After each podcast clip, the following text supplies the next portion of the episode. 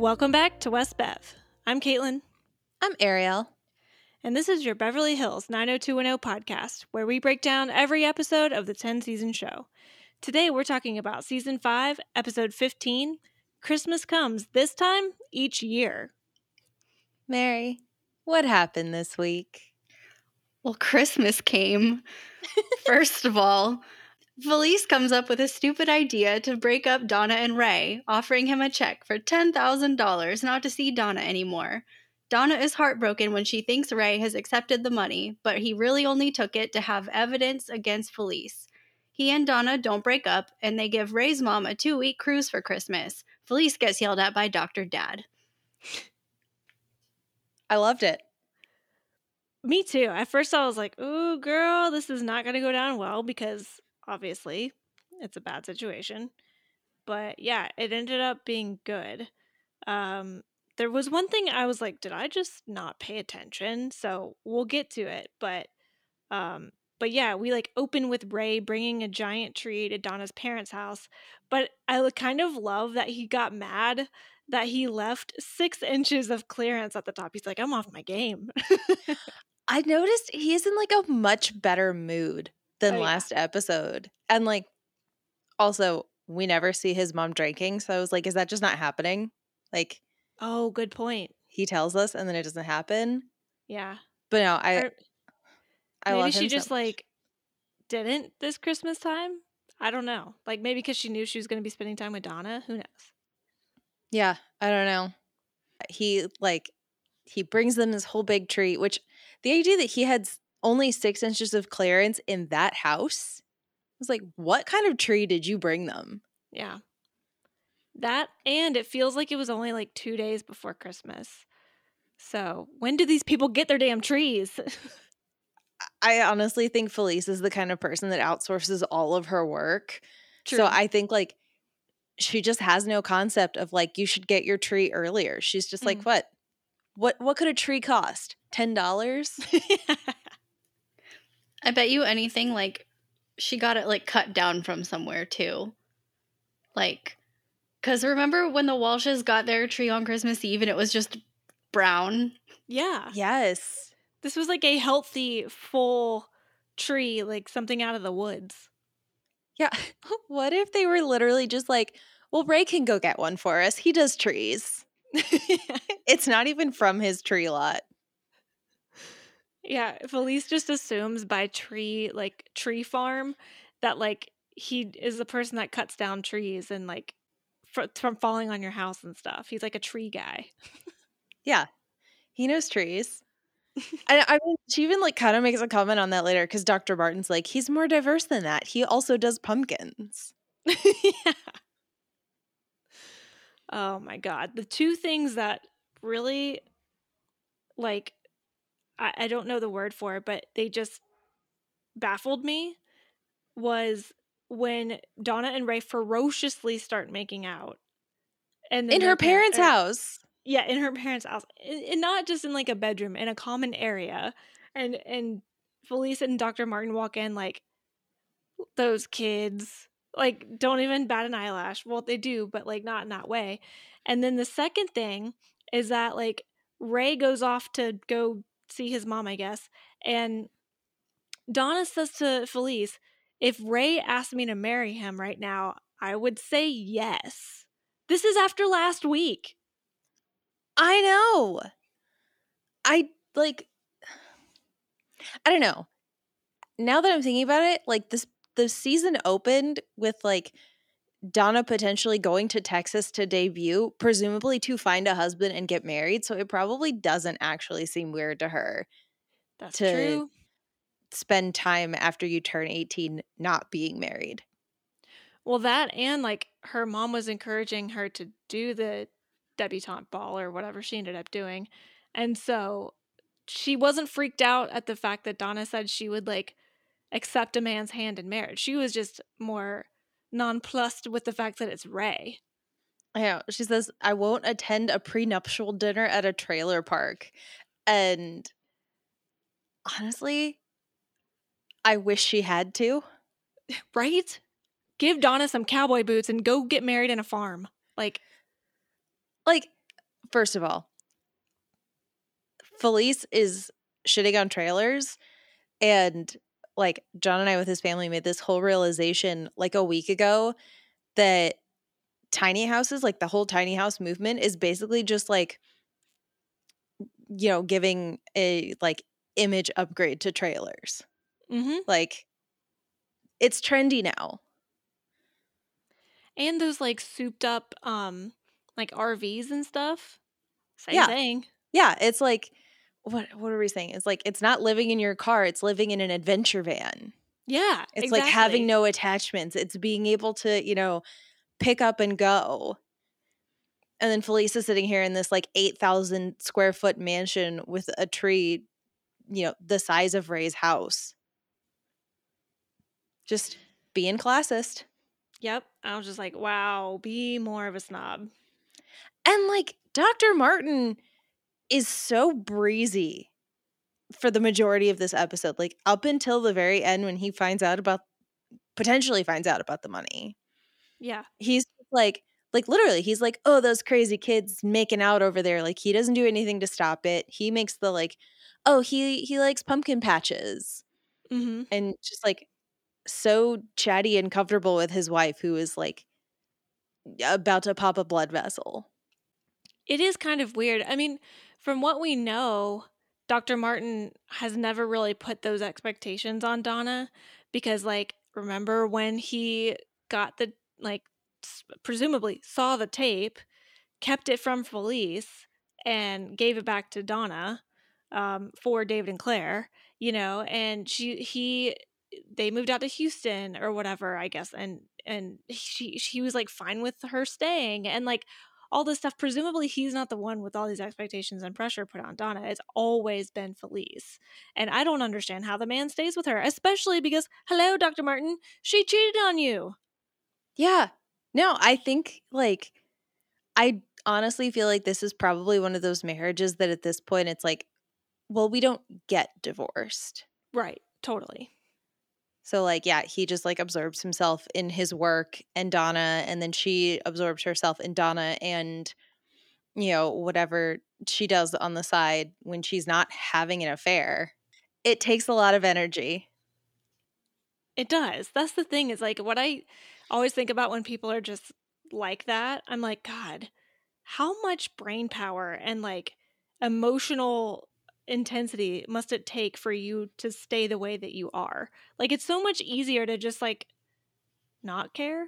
uh, like it, ugh, yeah, it just, it sounds exhausting. Right? Like, I mean, that's kind of what Doctor Barton is. He's just like, yeah, she's happy. What am I going to do about it? Exactly. And then Felice. Felice is like, I must crush this child under my foot. I just want to know what went wrong for Felice. Like, what happened? Why is she the way that she is? Probably the same expectations that she's been putting on Donna. Probably. But how? Yeah. But it's like, could it have been the other way? Like, kind of, I'm going to bring it back to Riverdale. Here we go. Is it kind of like Alice Cooper, where maybe Felice used to be a serpent? You know, maybe she was in with the wrong kind of crowd and she ended up marrying a doctor. Now, Hal was just a lowly journalist, but but maybe Doctor Martin was like her high school sweetheart that she ended up with after she dated her true love who was in the high school gang or whatever. In the next episode, we're going to get a uh, the Notebook scene where she drives up and is like, I love your father. I love him. I love him, Allie. I would die. Oh, and it's just John Sears. Again. Can you imagine just Felice just being horribly classist because she once was in love with a poor man? Yes. one hundred percent can't imagine. Right? I feel like this is such good storytelling. This is perfect. Yeah. Oh, uh, man. But, you know, Felice is literally sitting at home plotting. I have to think she, like, sits in an armchair with a cup of tea or, like, stroking a big fluffy cat, like, literally making evil plans. Totally. Because, like, she had to concoct this idea, which we're getting to um, yeah. soon. But, like, she had to, ho- like, create this entire plan based on what she just heard from Donna, right? Because now she's threatened. She's like, oh, my God, she's serious about this boy. And this boy is not near good enough for, not Donna, our family. So we, like, the next time we even see Ray or Donna or Felice or anybody, it's Donna and Ray. Oh, wait, actually, just kidding. Donna is at the beach apartment, talking mm-hmm. about how she's got to take Ray's mom Christmas shopping, and she's a little bit worried because from what we know from last episode, Christmas time's a really hard time for her, for um, Luann? That sounds right. Yeah.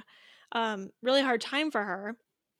But Donna's also worried because, like, to her, it's not like they're just not on the same wavelength. She says that they come from different galaxies. So even she recognizes that, like, they have different upbringings, different lifestyles, different this, that, and the other. But she's not critical about it, and she's not, like, judgmental about it. She's just like, I really hope we can get along because I know that we don't have a lot in common. Yeah, and I think, you know, when we go to the mall and we see them together, you kind of see that on Donna's face while they're talking. Like, you know, they've already picked out some presents. Ray's mom talks about how she got him the club for his truck, but she wants to get him something else. And Donna's like, oh, what about that suit? And his mom's just like, oh, I can't afford that. And I feel like Donna is just like, oh, I forgot. Right. Or just like, because the thing is, too, is it felt a little weird from Donna because, like, first of all, have you ever seen Ray in a suit? And you know how he dresses. Like, he is not, it's not that he doesn't have, it's not that he wouldn't wear a suit, but you, he's just a casual boy. Like, I don't know the word for a tomboy for a boy, but you know what I mean? It's like, he's, he's a casual boy. He's athleisure. He's boots and flannel. Jeans. Yeah. Like, just a guy. Yeah. Yeah. He's a guy's guy, I guess you could say. And so it felt weird for Donna to even suggest the suit, outside of the fact that it is way out of her price range. Yeah, I mean, Ray's mom makes that comment of like, oh, you, you're changing him, but like not that much. And I wonder how much of it is also Donna being from a different galaxy and just like expecting that every man has a really nice suit in their closet ready to go, and probably multiple sure. suits to like just go eat dinner in the formal dining room. No, that makes sense. Like, it's it's more – or it's less about her not knowing Ray, more about thinking she know, like, of what she knows about guys that she's been with in the past. I mean, think about it. Yeah. Her one of her best friends is a millionaire, or was. So it makes sense. Yeah. I mean, everyone like has no problem just like having closets full of clothes and mm-hmm. all these outfits and suits and fancy cars and blah, blah, blah. And like, yeah, Ray's got a truck and he's getting the club for Christmas, which exactly good present. Mm-hmm. But not what Donna's used to. And then, so this is where Ray's mom sees the cruise and starts like, you know, being all like, oh, I really wish I could do something like that. And then they like kind of pointedly have her sticking gum in her mouth, which was weird. Did, like, did you notice that? Sort of, but I was like, could this be like nicotine gum or something? You know what I mean? Like something that was less obvious and just more character. Yeah, I, I have no idea. I have no idea. I just like it felt very pointed because she's even doing it in front of Donna's face. Yeah, true. Hmm. Yeah, Did I had. We see her smoke this episode at all? I don't think so. I don't think so either. Yeah. So, yeah, I think it was just like a, I'm chewing gum instead of smoking because we're inside at a mall or whatever. That makes I don't sense. know when things stop being smoking, like buildings and stuff. Right. Yeah. It had to have been like around-ish this time because I'm even thinking like for a long time, the only reason I know this is because my dad used to, whenever me and my sister were little, and we used to ha- like see my dad every other weekend, but then also on Tuesday nights, he would take us out to dinner, and for whatever reason, this is where I got my love for breakfast for dinner, but he would take us to IHOP a lot. And I don't know why. It was cute, though. And I remember for the longest time, they had a smoking section and a mm-hmm. non-smoking section. And, like, I remember when restaurants used to be like, do you want the smoking or non-smoking section? Which feels so weird that that was allowed. I know, right? Like, this is where uh, people eat food. Well, it feels like that's one of those things that makes shows like set back in the eighties and nineties such a time capsule, because like it just seems so weird to me. Like, even seeing um, Jim and Cindy packing so much stuff to travel, I was like, that's going to cost you an extra ticket. Exactly. Uh, but anyway, yeah, so she sees this little cruise thing and she like talks about how she could never afford it and things like that. And immediately I was like, Donna's going to buy her that cruise. Like, I swear, I was like, this is what's going to happen. And then she's going to hate it. It's going to be like, the no, I can't accept this, like, la, la, la, la, la thing. I was so scared that was going to happen. Like, save. I was like, I would literally never accept someone handing me a two-week cruise for Christmas when you've only known me for a couple months and you're also eighteen. Exactly. Yeah, one hundred percent. Be, be like, let's sit down. I'm going to show you how to build a budget. Yeah. Have you ever heard of Excel? Do you know how to balance a checkbook? The answer is imagine, no, I promise you. Can you imagine trying to use Excel in the nineties? No. I bet you Claire knows. Claire absolutely knows. Claire could do it. While Donna and Ray's mom are at the mall, Ray is working at the Christmas tree farm, and Felice shows up and starts asking him what he wants for Christmas and is like, anything. Like, if you could have whatever you wanted, what would it be? And I do feel like Ray was kind of just like playing along with it, but there's also this part of me, like, if I was Ray, I'd be like, well, she's rich. Let me see what she's going to give me. Right. Exactly. And I mean, she mentions the word dream, like dream big or, or you know, whatever. And he's like, okay, well, I want to record my own album. And she's like, sold or whatever she yeah. says. She pulls out, I think it was a pre-written check. I don't think she wrote anything down. She just like pulls it out. And so she didn't actually say what the intention here was. Which, okay. Like, yes, this is what I thought I missed. Yeah. She doesn't say anything. She just like hands it to Ray and walks away.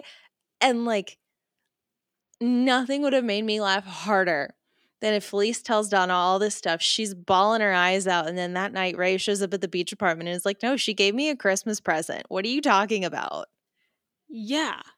Because, like, by the end of this, like, okay, so pr- the whole idea of this check, she's super manipulative. She's obviously, like, guiding him towards something, this big expense, whatever. And she's, like, trying to tout her status and her money and be like, well, I can make that happen and this should cover it, and then gives him the check, never actually says why she's giving it to him in the first place. And later on, I was like, did I miss her saying that? I went back and watched it. Surely I did not. But the whole intent is that she gives him this blood money basically to then break up with her daughter and poof, disappear out of her life forever. Yeah. And like, when that scene happened, I was like, oh my God, Ray has to tell Donna what's happening. Felice is just going to let him like poof into the wind and walk away from Donna, never to be heard from again. Mm-hmm. How wrong I was. Because the yeah. very next time you see Felice, she and Donna are like walking down the stairs, getting ready for dinner. She's like, how much do you really know about him? And then freely tells her, I wrote him a check for ten thousand dollars to walk away from you, and he took it.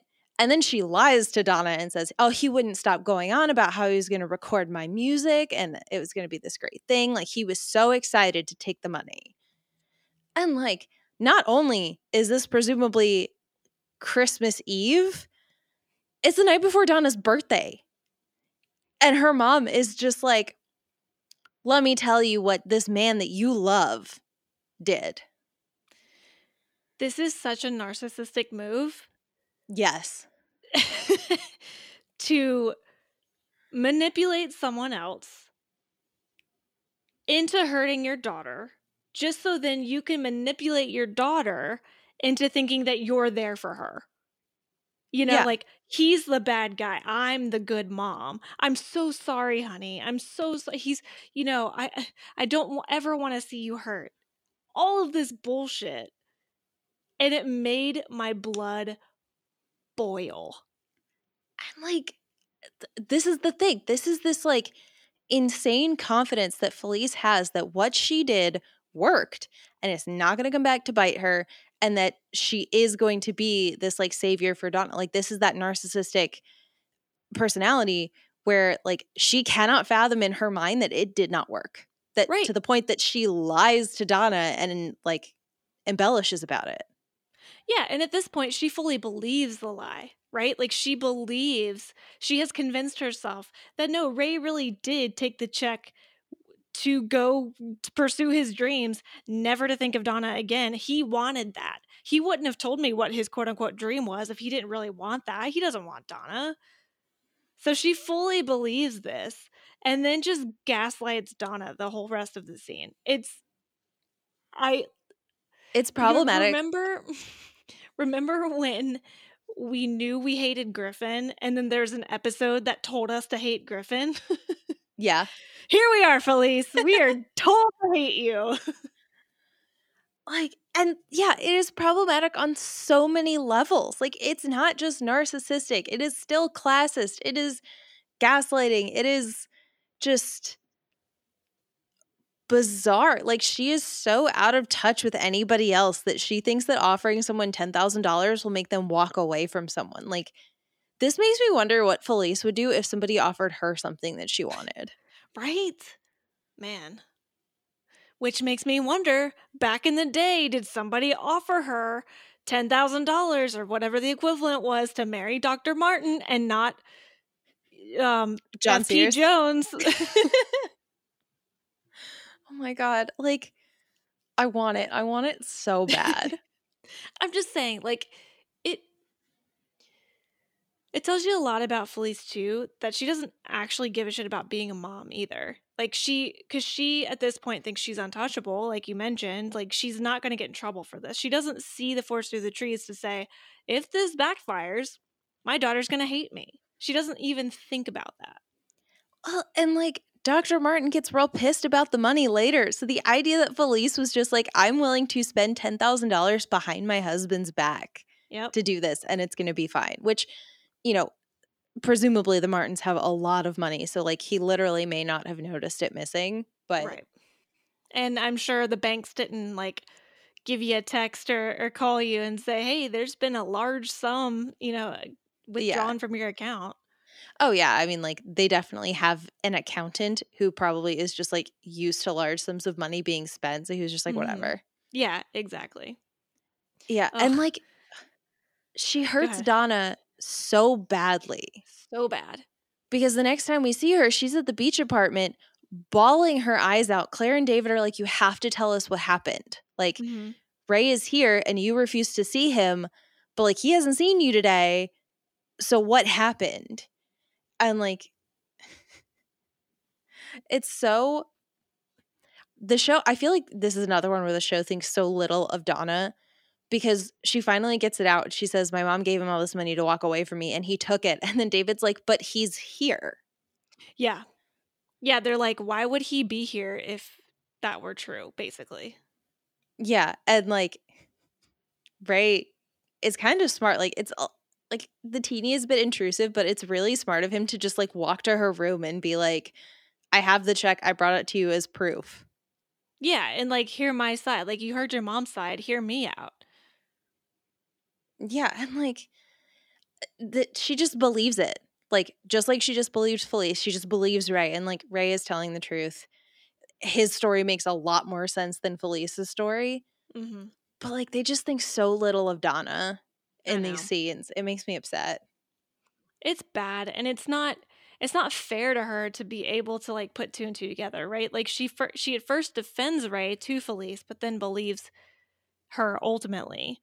But then it takes Ray coming and, you know, proving it. Now, granted, like, I would want proof too, but I, I would be a lot more questioning. Now, granted, we only have forty-three minutes or however long. We've got a lot of other storylines to get to, but, like, I think to your point about not giving Donna enough credit, I also would have just, like, asked more questions or yeah. like been like, what did she say to you? You know, like, I would, I would need some verbatims. I'm the kind of person that works with, like, verbatims from people, not just like, well, this happened. Like constantly Nate tells me things and doesn't give a lot of details, and I'm like, well, then what did they say? And then what did they say? And then what? And he's just like, I, I'm telling you everything I know, and I'm like, but give me more.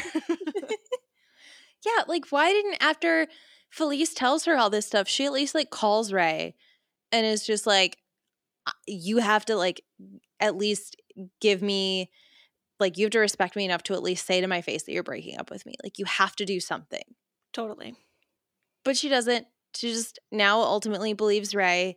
And then goes to see her mom, tells her exactly what happened. Like her mom comes in and is like, oh my God, Merry Christmas, happy birthday. I'm so excited to see you. Why do you look like that? Mm-hmm.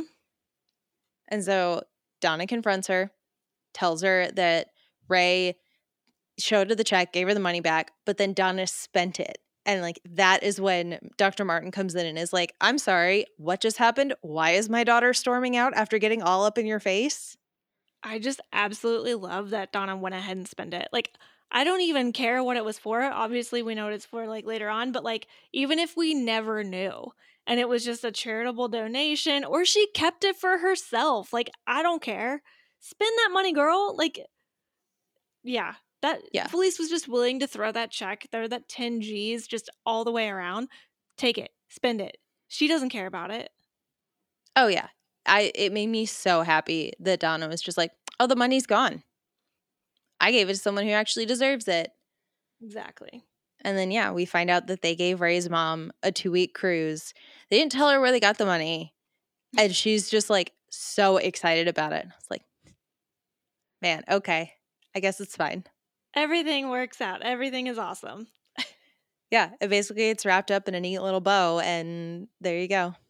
Hey, but I'm cool with it, honestly. Like, this is like kind of that thing of where it's a lot more work to hang out with some people and a lot less work to hang out with others. So you're mm-hmm. more willing to go further and go like above and beyond for the people that are easier to hang out with.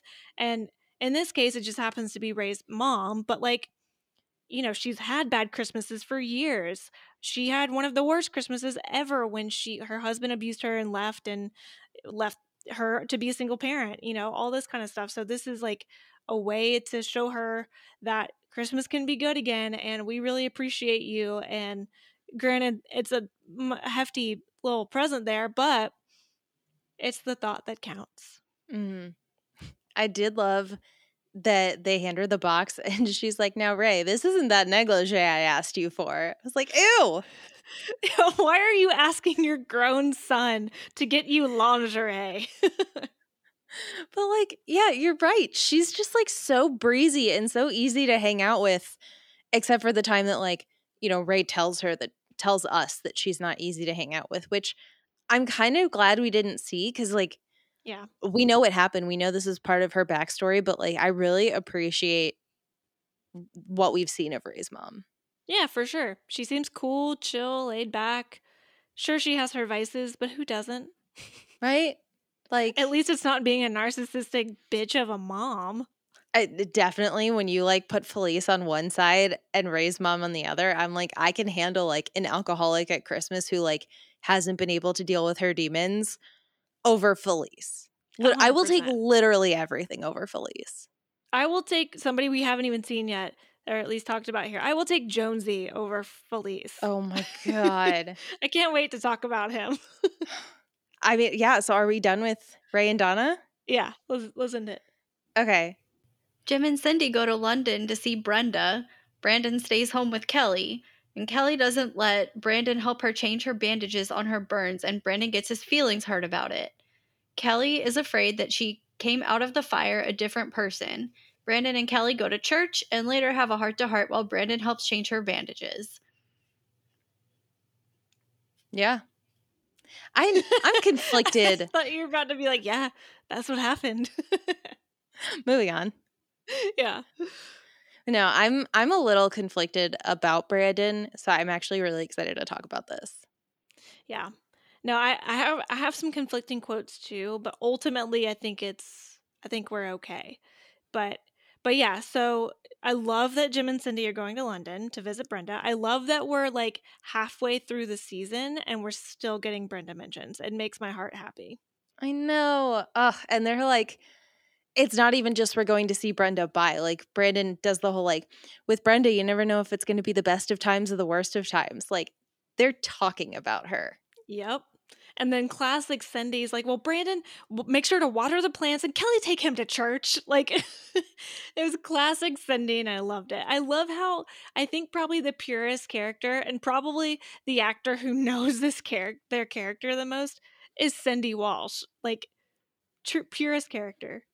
I love her so much. And then, so that night, like, Kelly is still over. I guess, you know, she's not spending the night, but she's staying until, like, pretty late in the night. I did notice she and Brandon are sitting in front of a roaring fire. And I was like, should we? Should we be in the kitchen maybe? But also, it wasn't even just that they were sitting in front of it. We got a camera angle from inside the damn fireplace. I know. Who put that camera there? How did this happen? I need to know who put on, like, a fireproof suit and somehow the camera didn't melt to get inside of a fireplace. Now, obviously, I know they're not inside of a fireplace. This isn't Santa. But I just want to know how they did this and why. Why did they do this? Was it symbolism? Who directed this episode? Yeah, I feel like they were just like, whoever directed this episode was like, I could do something cool with the fire. And they yeah. were just like, but should you? It's like, trust me, it's art. It's going to be so good. And then here we are twenty-five years later, like, but should you have? Guaranteed it was Roy Randolph who directed this episode. That just feels like right up his alley. Oh, it really does. Instead of cat on a hot tin roof, it's camera inside of a hot fireplace. Camera and a hot fireplace. I love it. It's, it's modern. The sequel that never got off and running.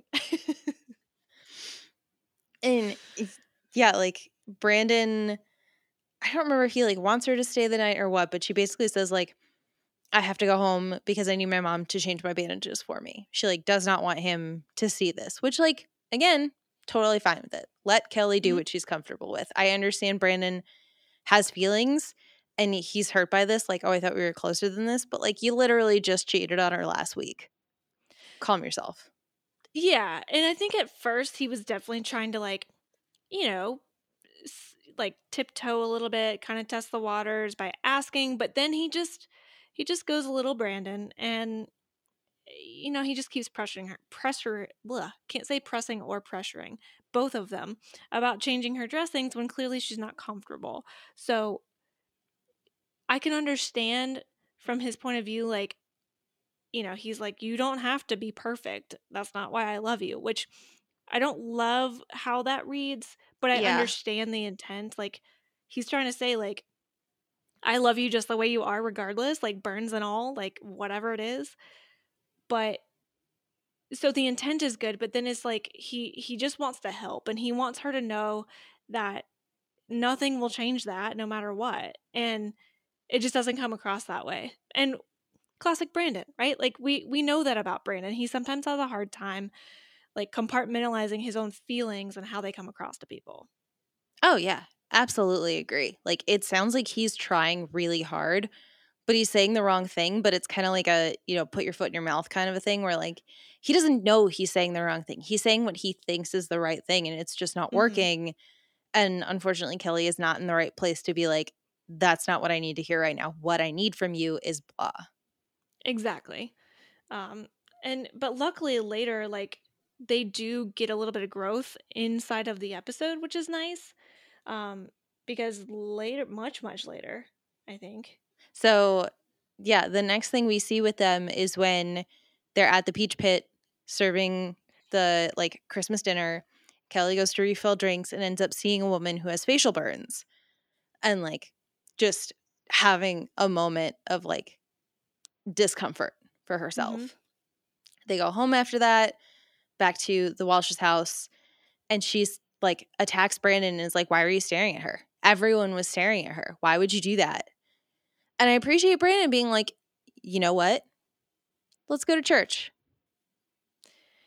Yeah, this clearly wasn't the time or, you know, the place to, like, get into a fight. And also, it really did sound like Kelly was trying to pick a fight not like, I'm not saying Kelly's like mean or anything. She just yeah. is clearly very, very insecure about her burns and how it looks to other people. And so she's very just touchy about it. And so anything Brandon was going to do to like respond to that was going to make it worse, whether intentional or not. So he's, he made the right move to say like, let's get out of this situation. Let's go somewhere else. Yeah. And it's not like, let's get out of this situation, go to a party. It's like, let's go to Christmas Eve mass, which right. I, I feel like is also very a little like, you know, uh, Kelly and Allison had that whole talk about God last mm-hmm. episode, and now she's going to mass. Like, I'm just trying to like see if there's a thread to follow. Mm. So I'll be very curious. Because they get home from mass and she says she's feeling better, but she still doesn't want him to help her change her bandages. She like goes so far as to try and do it herself when they're like in the middle of her back. Yeah. Um, and at least this time with like when Brandon offers to help and she refuses, it's not, you can tell it's not personal. It's a little bit better in terms of conversation because she's just like, no, I want to try it myself. And then she even says like, I'll meet you in bed, because they have like a cute little moment where it's like clearly like stuff's going to happen later. And so, you know, he's just laying in bed. She's changing in the bathroom, trying to get things done. And then she's just like, I can't do it. I need some help. And oh my God, when they zoomed in on her face, they did that um, near shot on her face, that Lauren Conrad tear, and just one single glistening tear on her cheek. I, I miss Brenda Walsh and Shannon Doherty for a lot of reasons, but one of them is because of how she and Kelly or Jenny Garth are, like in terms of these big emotional scenes. And like to have Jenny Garth do these scenes, I can only imagine what it would have been like to have Brenda to talk to and them do these big emotional scenes together. And I just miss it so much. That's just a side note, because this is not about Shannon Doherty. It's about Jenny Garth crushing it once again. But it's actually really nice to like have Brandon be quiet in this moment. And I don't mean like not talk. I just mean soft, you know, like he's, mm-hmm. he's trying to just like, he even puts his foot in his mouth again. He's like, oh, Cal, I didn't know it was this bad. I know. And she's been so scared about this. Like when she comes out of the bathroom and is like, I need help. I was like, oh mm-hmm. my God, I just want to hug you. Like you sound so vulnerable and like scared and upset. And then, yeah, they do the, the close-up shot on her face where she's crying and she's talking. And then Brandon's like, oh my God, I didn't know it was so bad. I was like, oh, I just, I wish he hadn't said it. But then he immediately is just like, I, I didn't mean it like that. You know, he like yeah. he immediately tries to make up for it, which is, again, much better than the first scene we got with them. It it shows that like he's, yeah, Brandon doesn't have a filter sometimes, and sometimes he sticks his foot in his mouth. But this is Kelly. I, I genuinely believe he loves her. Whether or not he loves two people at once, that's a different story. But I mm-hmm. genuinely believe he loves believe he loves her, and he's. He dresses the rest of her bandages, like puts it back on, and they have a nice little moment together. Um, and the only thing I didn't like is she says, I love you. And he doesn't say it back again. I know. And like, like we've talked about, this is like a Brandon thing where somebody says something and he like pivots or like doesn't actually respond to the thing they said. Like this is a personality trait that we have picked up on with him. But I was like, after this moment with her, I really want you to say it. I don't know what it says about me. I mean, I know what it says about me, but I don't, you know, it's like in T V, I look for it, you know, like if somebody says I love you in a show, especially if I ship the couple, I'm like, you better say it back. And when you don't, I'm like, hold on here. What's going on? Why am I overthinking this? And it's because I know I would overthink it in my own life. If I were to say I love you and Nate didn't say it back, like even to, we've been married almost five years together for how long? A million years. And if he doesn't say I love you back to me, as soon as I say it, I'm like, Nate, did you hear me? And he's like, yeah, I heard you. I'm like, excuse me? And like the other day, we were literally walking Noodle and my dog, for those of you who don't know, I have a dog named Noodle. It wasn't just a noodle. and we were outside walking her. And I don't remember even, I think it was just a random, I told him I love you. He didn't say anything, and I'm just kind of looking for it, like bebopping my way down the road.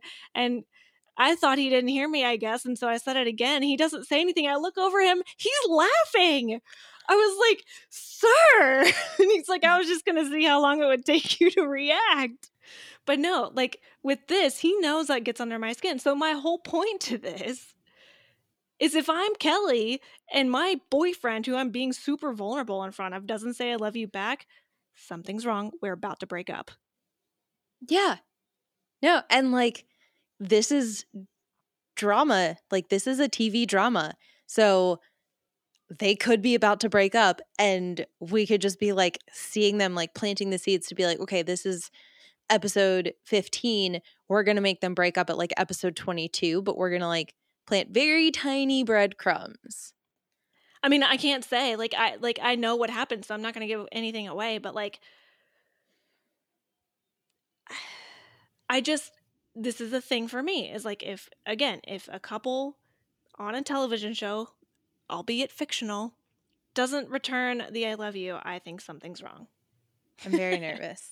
But I guess like moral of the story is I am happy to see Brandon being soft, because we don't often see him soft. And like, and that's what Kelly needs. That.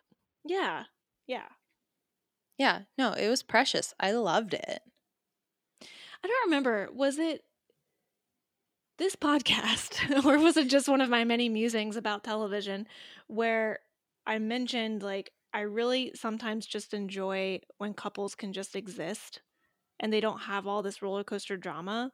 It may have been this podcast. Yeah, I think it I think it was last week maybe, or like Could two weeks ago.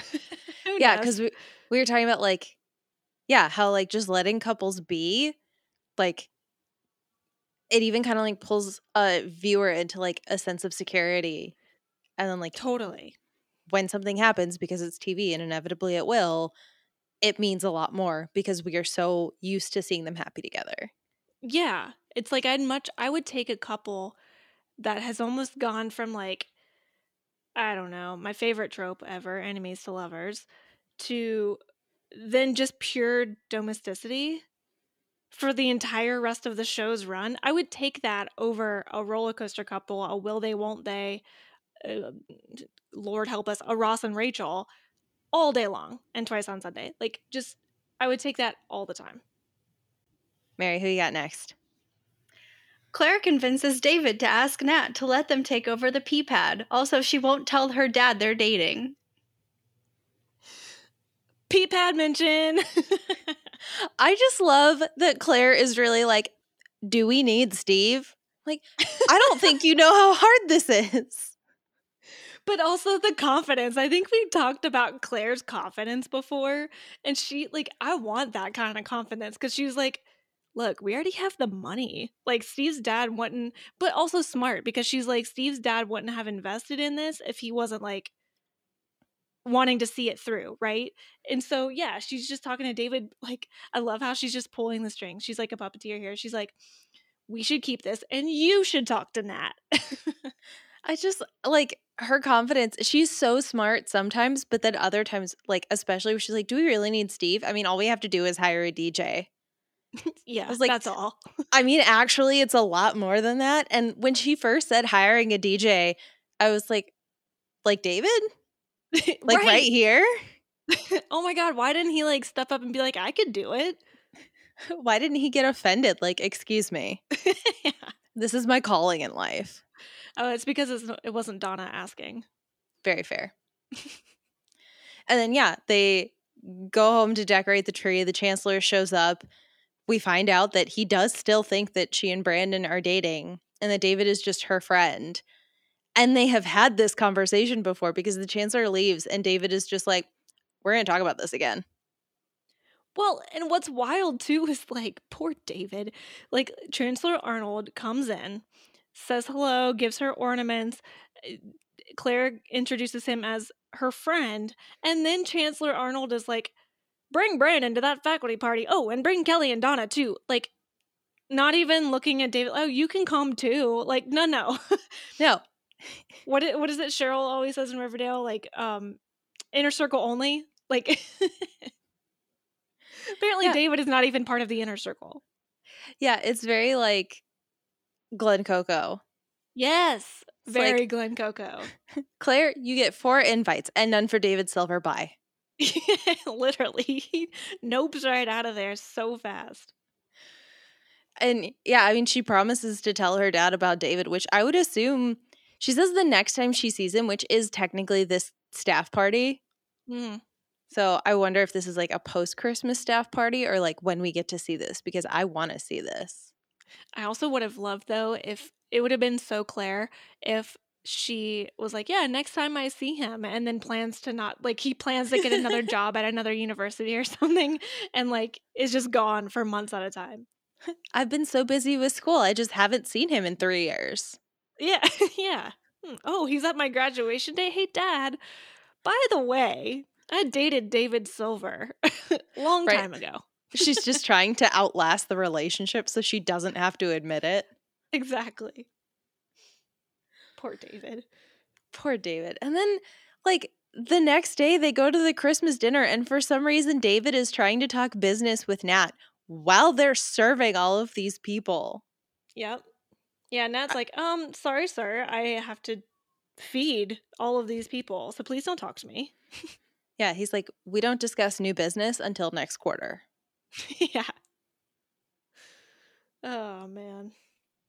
And yeah, I mean, that's really it. Like, that's... they show up at the end of the episode, but mm-hmm. I think that's the last time we see them for a while. Yeah, I think so, too. So, Mary? The F B I doesn't have enough guys to help Dylan get his money and Erica back, but his dad's buddy, Christine, knows a guy. That guy is Jonesy, and he'll try to find Dylan's money as long as he gets to keep half. Also, Dylan has a really sweet conversation with his mom. I loved Dylan at the F B I. Like, I he, loved it. He just walked into F B I and said, do you know who my father is? Yeah, he pulled a Karen. He was like, may I speak to your manager? And I love, I love that the woman is like, there is no one here by the name of Christine. I was like, of course not. That was a fake name. Well, and that was my thing, too. It's like Dylan never knew this woman's alias. Well, I guess he did know the alias. He didn't know her real name. And it's like, help a guy out. Like, no, no one here was like, oh, you mean so-and-so? It's like, didn't ask him questions about maybe how he knows Christine Pettit. Was just like, hmm, Christine Pettit. Nope, never heard of her. And moved on. But they recognized Jack McKay in a heartbeat. Like, oh, no. Not Cowboy Dad. No, sir. And, yeah, I mean, literally, like, he's like, you tell them that Jack McKay's son is here. So she does, and then she's like, okay, you can go through those doors. And then he and Boomy march into that meeting to tell that man what they think of him. Oh, I love it. That was, like, I don't know. It felt out of character. It felt like something Brandon would have done, but with Dylan's power, you know? As soon as you put the money behind it, you get some answers. That's true. Also love that random F B I guy makes an Atlanta reference. Oh, yeah. What did he say? He was talking about how the only Pettit he knows was with the uh, Saint Louis Hawks. And the mm-hmm. Saint Louis Hawks became the Atlanta Hawks in like seventy-five. That's right. That's right. I do love the entrance by one Christine Pettit. Like, we don't know her real name, but boy, can that lady make an entrance. Oh, I love it. I love it. She just walks in and she's just like, we're understaffed. What do you want? Yeah, sorry. No budget, sir. Like, times are hard. Yeah, I mean, that's really it. Like, he fills her in on everything that's happened because she's like, I assume you want to talk about your dad. And he's like, actually, no. Mm-hmm. And so he fills her in about how Kevin and Suzanne kidnapped, didn't really kidnap Erica, but like took Erica to Brazil after they stole all of his money. And yeah, Christine is just like, we don't, unfortunately, we just don't have any money for this. I can't help mm-hmm. you. But you got to give me some time and I might come up with something. And like, clearly that's not good enough for Dylan, but that's all he can get. So he accepts it, and that's presumably all we know until Christine says otherwise. Um, but then it's Christmas time, and, oh, Iris and Dylan cutest little phone call. It's nice to hear them talk about not just about Dylan's like work with his rehab and, and kind of working on himself, but also like Dylan makes a little comment about karma. And, and so they kind of talk a little bit about what Iris likes too. And that, that just shows like how far Dylan's come in the last few episodes. And I have missed him so much. So much. I mean, it's fifteen episodes. Like it has been months. Mm-hmm. Since we've seen the Dylan we know and love. And I love that his mom invites him to come visit. Like, you know, before all of this had happened, that would not have been received well. No, not at all. I mean, he starts the conversation calling her Iris, but then says mom twice. And they say they love each other. Ugh. It just, it's so cute. And it's what Dylan needed all this time. He needed his mommy. He needs family. That's what he wants. He mm-hmm. craves family. I mean, after they hang up, he reminisces to last Christmas when he bought the tree, he bought the presents, he bought the tickets to Disneyland to give Erica this Christmas so that they could be together. Mm-hmm. And he's just like thinking about it constantly. He just, he has to find her. He wants his family. Because regardless of whatever happened with Kevin and Suzanne, he genuinely felt a connection to Erica. Um, yeah, so we need this to happen for Dylan. Yeah, well, luckily, Christmas morning, J J Jones, a k a. Jonesy, just stumbles his way into Dylan's life. He is the most, like, consistent knocker. I, it was like tap, tap, tap, tap, tap, like tempoed. Tap, tap, tap, tap, tap, tap, tap, tap, tap, tap, tap. Like no signs of stopping. He, I, I don't think this man has an off switch. No. I was like, like, this hot mess. Is he drunk? Is he high? Is he both? Is he just amped up on like energy drinks? What's going on? Right? Like I did assume at first he was drunk, but I feel like Dylan would have made some sort of comment about that if he smelled like booze. So I think he's just like high on life slash also coffee slash probably didn't sleep last night. Probably. That seems right. Yeah, because he like walks in, says he's a friend of Christine, and starts eating Dylan's donuts, drinking the milk that was in a glass on the table. He runs into a chair. And then he says like, oh, you know, I got really excited when I heard about this eight million dollars. I'll go find it for you. And if I find it, I get half plus expenses. Half. Even Dylan was like, half? Right? And, like, I thought about it. I was like, I guess four million plus Erica is better than no millions and no Erica. Yeah. And, like, at that point, he'll probably go back to Jim as his, like, money manager. And he can make back some of those millions, I guess, invest it, right? All that. Yeah. But, yeah, I was just like, holy moly. But that tells us that he had eight million dollars. Yeah. Well, and it tells us that, like, J J Jones is real excited to find these people. Oh, for sure. I mean, Dylan's even excited to find these people too. And he's like, when do we go? And he's like, no, no, no. There is no we. It's just me. And I'm going down, see what I can find. I'll get back to you. And it felt really like if I were Dylan, I mean, the whole time Luke Perry's face acting was brilliant. Like he, that time when Jonesy was like right up in his face and Dylan like knocks his head against the wall, I thought for sure he was going to break character a little bit, but no, he just still had that like befuddled look on his face. It was brilliant. Love the love the face acting by Luke Perry there. But he was just just completely like a mix of confused, overwhelmed, and like bamboozled, you know? Like could not figure out what was going on. I mean, yeah, Christine was like, give me time, and apparently time means twelve hours. Exactly.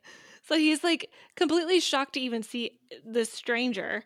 And now he's spouting off how he can go find Erica, like, tomorrow.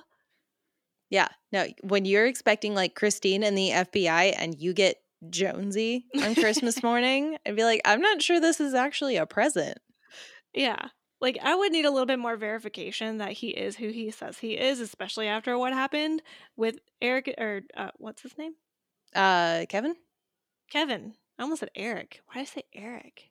Because Erica? Maybe. Maybe, maybe. Yeah. But I would just, I probably would have asked a few more questions, but no, handshake is as good as the pad it's written on. So we're going to Costa Rica or Brazil or wherever we're going. oh my God, what if he did just go to Costa Rica first? And he was like, I don't know. Maybe they are here. You know, the wind, it told me to go there. Like that note is so old. They're definitely not in Brazil anymore. Yeah, for sure. Yeah, no, I'm I'm very excited for this hunt to start. Like, I'm just excited. Like, if I was Dylan, I wouldn't be sleeping. Oh, same. But I honestly kind of hope we get a little bit more Christine, because it was nice to have her back, and she's just so cool. So I'd like to have her back. Right? I w- honestly, I would love if he would just call Christine next episode and be like, you did send this man, right?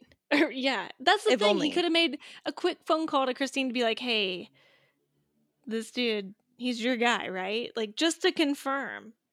No, I, I do hope we see Christine again, even just like for a slight passing. Like, once, you know, he gets his money back, he like knows Erica is safe, all these kinds of things. Like, I have not really a problem letting Christine just like fade into the wind. Sure. But I would like, you know, if you're going to bring her back just for this, like, you might as well just bring her back again just so I can say hi. Exactly. Yeah. Uh, do you have any more about Dylan? Nope. All right, Mary. Baby Hannah does not like Christmas, and for some reason, it's Andrea's fault. Jesse freaks out when Hannah seems to hate all of their Christmas traditions when really she's an infant and can't form opinions. Steve saves the day by dressing up as Santa along with Brandon, David, and Nat. In one last Christmas miracle, D- Dylan shows up finally ready to be a friend and meet Hannah. Yeah. So the first scene where they're taking Hannah to see the Santa at the mall, like, find me a baby that is under one that likes Santa. one hundred percent. Like, I feel like half the pictures, definitely more than half, like ninety percent of the photos I ever saw of kids from the ages of zero to like even ten years old, they hate Santa. They're scared of him because he's a stranger. Well, and he's going to smell weird. Like, you're not used to this person. Like, you just barely got object permanence, and now they're like, go to that thing. And Hannah definitely doesn't have object permanence at this point. Like, seriously, I, I don't know how many years you'd have to go into my life to find where I've stopped screaming every time my parents put me on somebody's lap. Did y'all ever have to go sit on the Easter Bunny's lap? Oh, yeah, definitely. I think the only thing that kept, gave me solace as a baby was that I was always with my sister. That's fair. Yeah, no, I was flying solo. I hated it. I hated it so much. But like, yeah, this part where like I can kind of understand Andrea like freaking out while she's taking the pictures because she's like never had to do mall Santa before. But Jesse should really be like, no, babies hate Santa. Like, this is part of it. We take this picture, we put it in the photo frame, in the photo book, and like we look back, and then when she's sixteen, we get to embarrass her by being like, you hated Santa.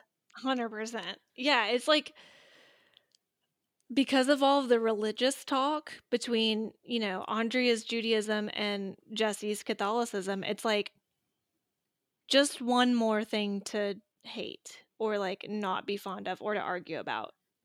Which, so I don't remember how many episodes ago it was that they were really, like, Andrea was really freaking out about this whole idea of, was it, um, was it Halloween? Day of the or Dead. Was it, yeah, yeah, when they were, like, giving her crosses, and she was like, oh my God, why are we doing this to our baby? Mm-hmm. And then Jesse was like, I don't know what we're going to do about religion, but we'll figure it out. Like, two months have passed, and guess what they didn't do? Figure it out. Like, y'all, especially at this time of year where you've got holidays, you should figure it out. Like, they just went through Hanukkah and Jesse didn't say a thing, and then they get to Christmas and Andrea is freaking out. I'm like, girl, come on.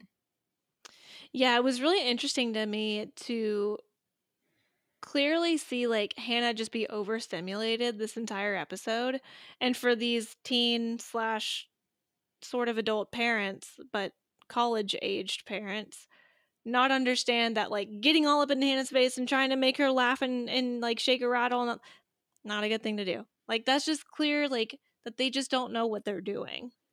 Right? Like, So the next thing we see, I just want to touch on it like really quick, mm-hmm. is when Andrea brings Hannah to the peach pit, and Hannah is still fussing because she's teething and a baby.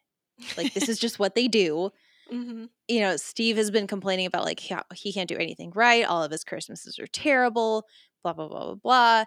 And then he goes to sit down with Andrea, and he's like, oh my gosh, let me see my sweet baby Hannah. And he picks her up, and he just holds her and like doesn't do anything with her. And she just stops crying. Mm-hmm. That's all she needed. She That's just needed like yeah, something she's familiar with and to stop being fussed over. Or just like something different. You know, like literally anytime my nephew cries, he just wants to be picked up. Like almost always. He's been like in one position for a while. He just wants to be in a different position. That's it. Yeah. And like Andrea's over here worrying about confusing Hannah. I was like, she's a baby. She's not going to know. She has no time to be confused. I don't remember Christmas before like six. Yeah. I mean, that's the thing. Like, um, scientists say like you don't even start to form memories until like three. And that's just forming them. That's not even like being able to recall them. And anything sticks, you know? So yeah, she's going to be fine, Andrea. Andrea, right. You're pre-med. Right. Like there is something to be said about like child psychology and like trauma with babies, but like that trauma is not going to midnight mass. Yeah, especially not when you're teething and upset. Yeah, take a bottle with you. That's fine. Yeah. And like I think that's that ends up like what goodness, I can't talk. That ends up being what boils over for Jesse and Andrea is that they do go to midnight mass, and Hannah predictably so doesn't like it. She's not enjoying it. She's teething. She's it's past her bedtime, or could be just the time where she was asleep and now she's up again because she's still six months old. I find it very fascinating. So this is midnight mass, and then Day of the Dead was overnight in oh yeah a cemetery. So like Jesse keeps being like, let's keep the baby out all night, and I feel like Andrea is the one who's like, I have a bedtime, but she's using the baby. Yeah. Next thing you know, Jesse's going to be like, hey, there's a midnight premiere of Speed. Let's take Hannah. I mean, given what we see at Atlanta United games, they just put the big earmuffs over her head, stick her in the Bjorn, and just go. I mean, Nate has talked about that. He's like, can we get those? And I was like, Nate, we don't have a child. No, for me. Yeah, but like Jesse and Andrea are just like screaming at each other, blaming each other. He's like, you know, Andrea, you didn't even want to go anyway, so you're just using, like, I bet this is exactly what you wanted. And she's like, why would you assume that this is what I wanted? Mm-hmm. And then, like, he tries to take Hannah. She starts screaming because, of course, there's a lot of stuff going on around her. And then they, like, try and open presents and are just, like, chaotic around this. That's like- the thing. I couldn't handle it because, like, every time she started crying, they just got up in her face. Yeah, and they're I'm like, singing. Yeah. It's like, hey, first of all, give this girl a teething ring if she's teething. Or number two, maybe she wants to sleep and be by herself for a little bit. Right? Like, just don't get all up in her face. Yeah, and I know I'm being critical, but yeah, it just felt like, it. you know what it felt like? It just felt like two young parents who just don't know what's what the best. They're trying their best, and their best isn't good enough right now. Yeah, and I I totally get it. They're both full-time students. You know, Jesse's working. They have the baby. Like, they're already fighting about other stuff. Like, I totally get what's going on here. It just, like, it was driving me bananas that, like, she cried with Santa, and so they were like, all right, let's, like, rip open a present in front of her face when she doesn't understand what a present is, pull a bear out of it that looks like this thing that scared her yesterday, shake it in her face, and sing a song she doesn't know. Apparently, the Back Two podcast is Hannah Stans. Apparently, the Back Two podcast is now a parenting podcast. It's so funny to me that the holidays just made them forget everything they know about their daughter and her personality. That's a good point. See, that's a better take. That's a better take. Mary's in charge now. Yeah. Anytime Hannah's Mary. On screen, I'm just going to stop talking. Yeah, Mary, you have to be the one that's like, here's a point. discuss instead of us trying to get to our own points. I almost feel like that's what she already does, where she gives us the plot and then we're like, okay, but also. We jump ahead four minutes and like like all the way to the end of it, but, but we'll get to that. uh, it's like herding cats. It's like herding teething babies. Mary is just trying to keep us in line. That's right. Uh, anywho, so the like they take a break from each other. Eventually, Andrea offers to make Jesse a sandwich or go for a walk. She's clearly throwing out repair signals to try to mm-hmm. say like, hey, you know, let's just get back on track here. But then there's a knock on the door and oh my goodness, it's Santa Steve. I love Steve Claus. And I love that like he didn't put the beard over his face so that Hannah could see his face. Yeah, because then he immediately gets Hannah and she's super chill. My only gripe, after everybody comes in and they're all like basically tossing Hannah around, nobody supports her head. That has been driving me nuts this entire episode. I was like, I mean, maybe she's old enough to support the head. Like, she has to be because that's an actual baby and they wouldn't mm-hmm. endanger the baby. But I was like, not. just just stick your hand up a little farther behind the yeah. cradle of the head. Or or even just like put your two fingers like right under her neck. Just the neck even. That'd be fine. Just just something.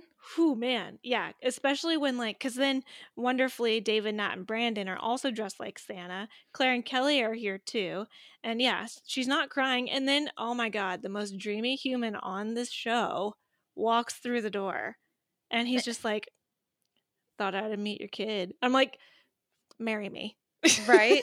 I was like, a and he brought a big lamb chop for her. I know. I died. Like, I don't know what he could have, he could have said anything. Well, not anything, but almost anything. And I would have had the same reaction.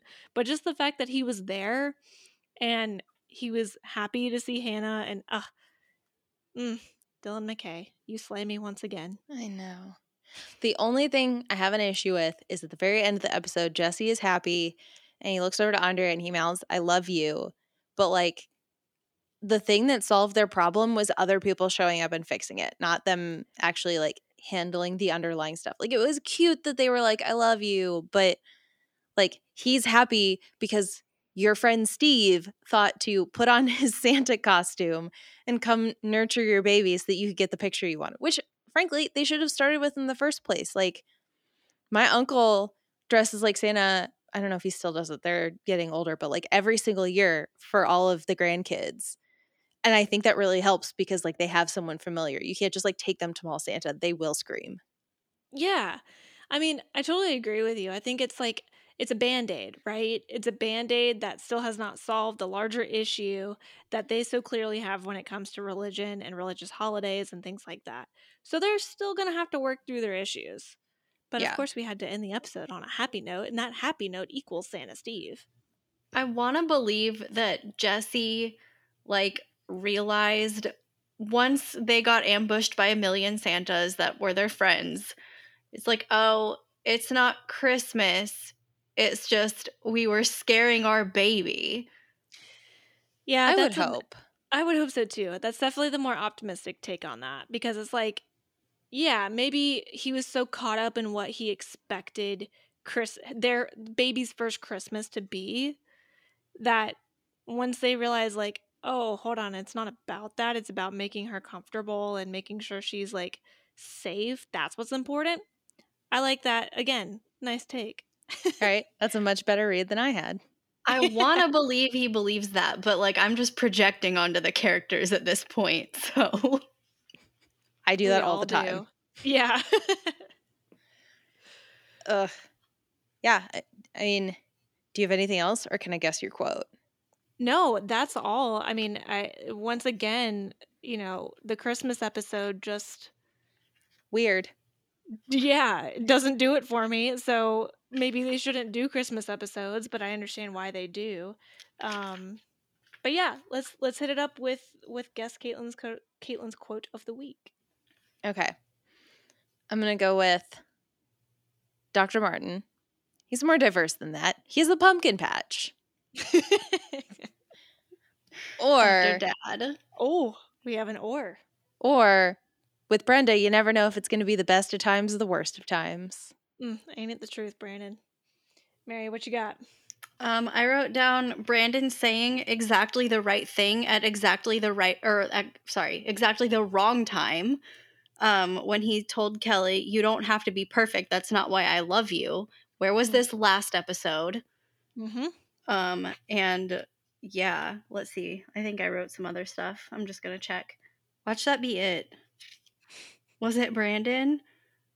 Oh, I wrote down um, Jesse being I love you and Andrea just doing like a little kiss back because I thought that was cute. Yeah. That's it. All right. Well, what it actually is, and I lost it. Oh, here it is. It was actually when Hannah, Andrea, and Steve are at the Peach Pit, and Andrea's freaking out about Hannah just crying all the time and things like that, and and Steve is just waxing poetic, poetic about how he's such a great babysitter, and he just he picks up Hannah and he's like, "I'm not cheap. I'm effective, but I'm not cheap."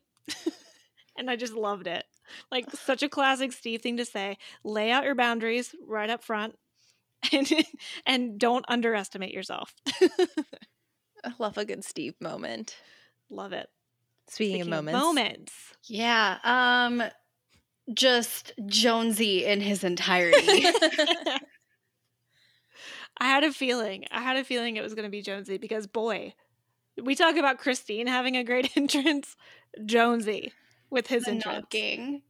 I love, like, okay, just like him knocking constantly, and then Dylan being like, okay, but get the fuck out of here, and closing the door, and he just starts knocking again in the same manner, just like tap tap tap. I'm going knock, one hundred twenty knock, knock, knock, knock.